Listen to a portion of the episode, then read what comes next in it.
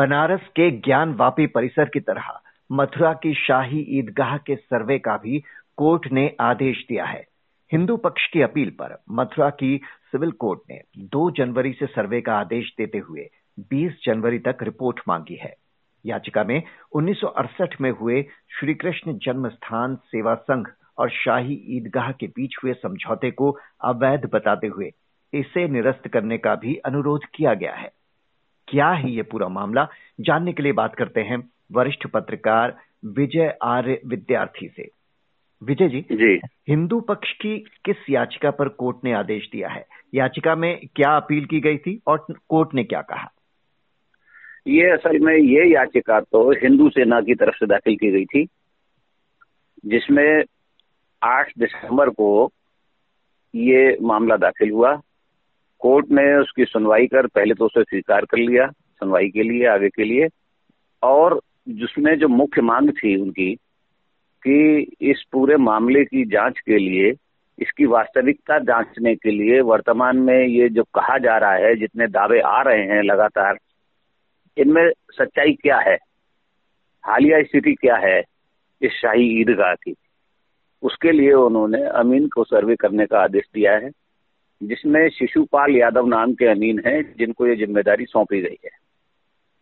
और जहाँ तक उनके वकील जो हैं, इस मामले को पैरोकार जो कर रहे हैं, शैलेश दुबे जी, उन्होंने बताया है कि ये मामला उस अमीन को, जिसका नाम शिशुपाल यादव है 20 जनवरी तक सर्वेक्षण करने के बाद उसकी एक रिपोर्ट इस अदालत में सौंपनी है। 20 जनवरी को इस मामले की अगली सुनवाई होगी। कोर्ट उसके अगले मामले पे अन्य मामलों पर तय करेगी और जो साक्ष्य उसके सामने प्रस्तुत होंगे उनके ऊपर आगे की कार्रवाई तय होगी कि इसमें आगे क्या स्टेप लिया जाए हम्म। हालाँकि आपको मालूम होगा कि जैसे कि पहले भी कई मामलों में यहाँ जितने भी हिंदू पक्ष के वादी आए हैं चाहे वो श्री कृष्ण जन्मभूमि मुक्ति न्यास के अध्यक्ष महेंद्र प्रताप एडवोकेट हो या अखिल भारत हिंदू महासभा के कोषाध्यक्ष हों दिनेश शर्मा। या कई अन्य संस्थाएँ और इंडिविजुअली जो लोग भक्त के रूप में भगवान के सामने प्रस्तुत हुए हैं भगवान भगवान के भक्त के रूप में प्रस्तुत हुए हैं कोर्ट में तो हम्म। उन्होंने सबने ये दावा किया है कि ये जो फैसला था ये गलत था। दोनों के बीच में जो समझौता हुआ है दो पक्षों के बीच में वो नितांत रूप से अवैध है।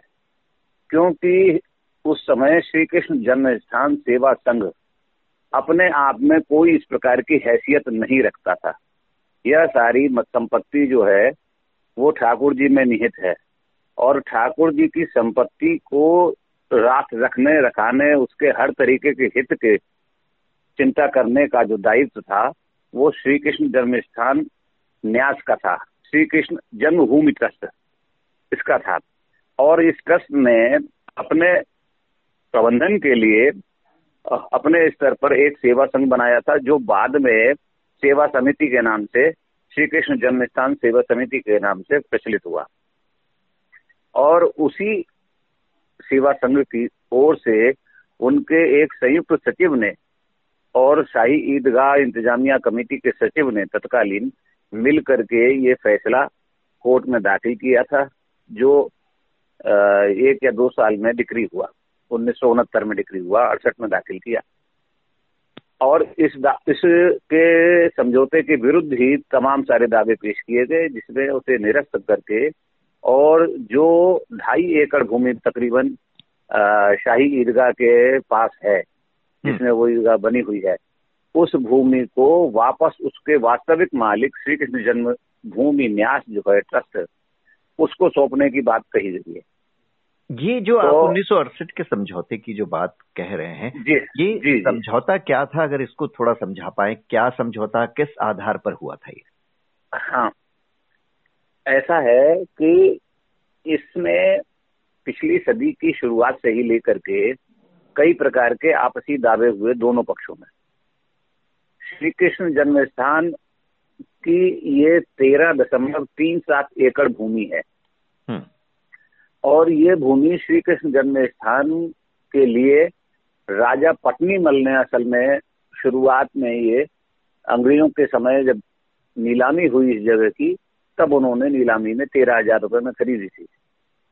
लेकिन जब मदन मोहन मालवीय जी यहाँ दर्शन करने आए श्री कृष्ण जन्म स्थान के, तब यहाँ कोई ऐसा मंदिर नहीं था, एक छोटा सा मामूली सा मंदिर बना हुआ था और तमाम झाड़ झंकाड़ पूरे टीले पे बिखरे हुए थे और वहाँ पर केवल अगर दूर से देखे तो केवल एक ईदगाह नज़र आती थी हम्म। तो उन्होंने कहा ये कैसा सर भगवान कृष्ण का जन्म स्थल है जहाँ ईदगाह तो दिखाई दे रही है मंदिर के अते पते नहीं है और सारे पूरे इलाके की जो कटरा के शब्द कहलाता है इसकी स्थिति बद से बदतर है तब उन्होंने ये बात अपने और जो हिंदू धर्म के मतावलंबी थे और उनके साथ काम करने वाले थे जुगल किशोर बिरला जी या हनुमान प्रसाद पोदार जी जैसे हस्तियाँ थी तो उन सब के बीच में रखी और वहाँ पर अपनी मंशा प्रकट की कि यहाँ अगर श्री कृष्ण जन्म स्थान पर भगवान केशव देव का ही मंदिर हो, तब कितना अच्छा रहेगा। तब उन लोगों ने प्रयास किया, चंदा चिट्ठा किया, लोगों से और श्रमदान कराया और वहाँ पर एक मंदिर का निर्माण कराया, कटरा केशव देव के नाम से, और गर्भगृह का निर्माण कराया। लेकिन उनके मन में फिर भी एक इस प्रकार की इच्छा रही कि कम से कम इस मंदिर की प्रतिष्ठा के लिए हमारा भी मंदिर इस प्रकार का हो जिससे लोगों की आस्था जुड़े और वो अपना जो मत है, जो धर्म है, उसका पालन करने के लिए खुशी से यहाँ आ सके और उनको ऐसा ना लगे कि हम किसी विधर्मी के यहाँ आ गए हैं जैसा मस्जिद होने का भाव वहाँ महसूस होता था।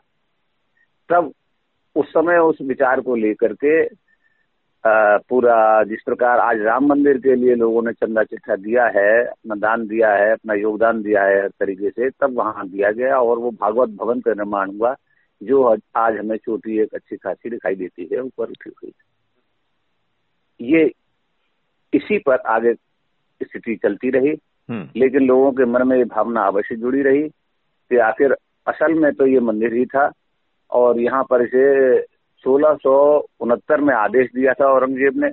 उसके सिपह सालार ने ये 1670 में तोड़ करके यहाँ मस्जिद का ईदगाह तामीर की थी। असल में वो शाही ईदगाह ही थी, जिसमें इसमें एक चीज़ ये भी है कि यहाँ पहले केवल आप आप समझिए कि इनकी ईद में दो बार वर्ष में केवल नमाज़ पढ़ी जाती थी।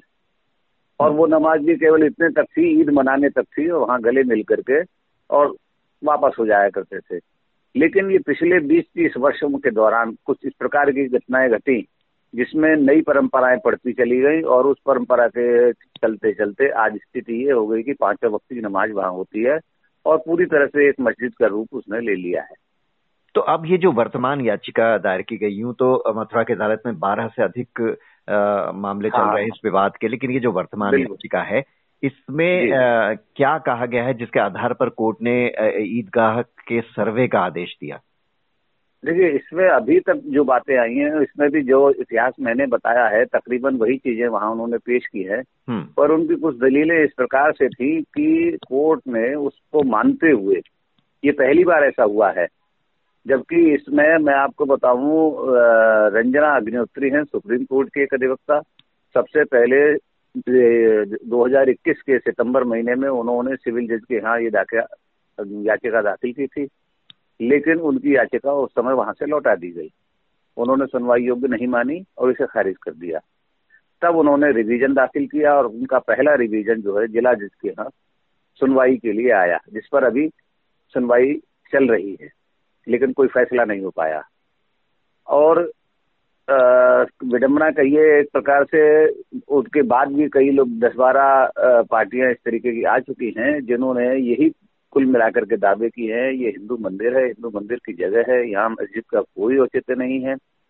और उन्होंने अवैध रूप से उस समय भी बनाई थी, और उनका जो समझौता किया गया था, ये मिला जुला समझौता किसी मिली भगत के तहत किया गया, इसे भी खारिज किया जाना चाहिए, ये भी अवैध है। यानी ये इस सर्वे के ज़रिए यही जानने की अपील की गई है कि यहाँ मंदिर हाँ, के हाँ, हाँ, कोई प्रतीक कोई चिन्ह है या नहीं ये जानने की। बिल्कुल जी बिल्कुल तो बिल्कुल। उन्होंने हम्म। उन्होंने अपने दावे की पुष्टि के लिए ये बात कही गई है।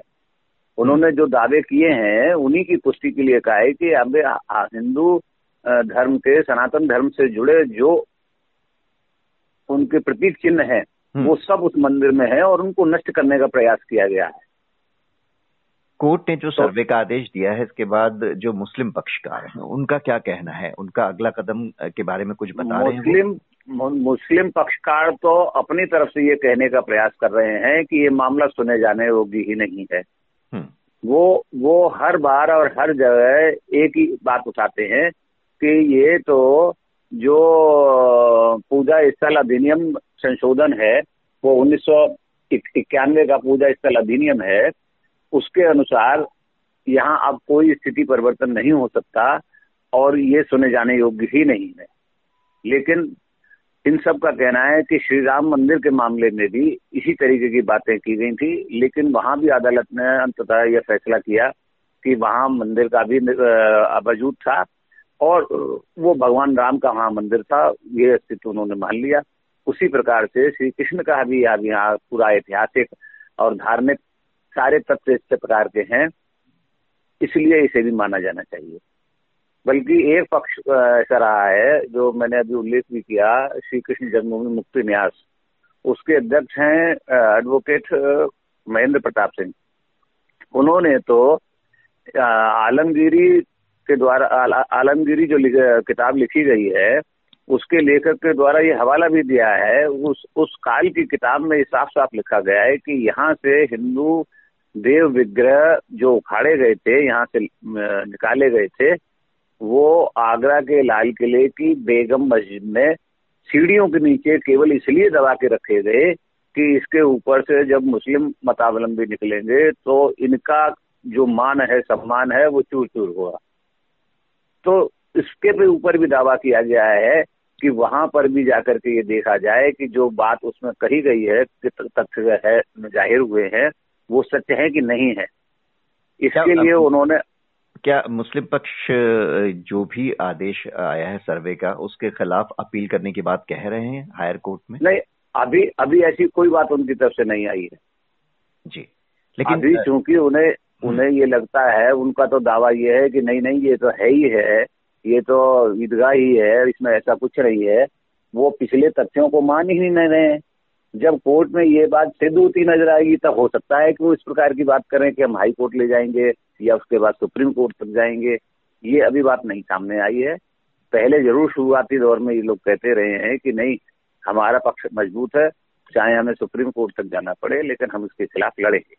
जी हालाँकि सर्वे सर्वे का जो आदेश आया है उस पे एआईएम सांसद असदुद्दीन ओवैसी ने आपत्ति जताते हुए कहा है कि प्लेसेस ऑफ़ वर्शिप एक्ट के बाद ये सब क्यों हो रहा है? उन्होंने ये उन्नीस सौ अड़सठ के समझौते की भी याद दिलाई कि लिखित समझौते के बाद ये सब क्यों हो रहा है? अभी जब ये आदेश आया इसके बाद मथुरा में स्थिति कैसी है?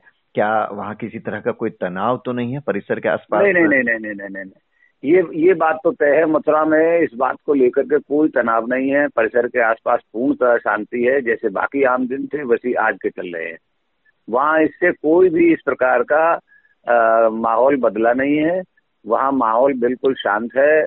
आ, और एक प्रकार से कहेंगे कि यहाँ पर जो स्थिति है भौगोलिक स्थिति है मंदिर के प्रवेश द्वार निकास द्वार अलग है दिशाओं में। इसलिए वहाँ कोई क्लेश ऐसा नहीं आता है।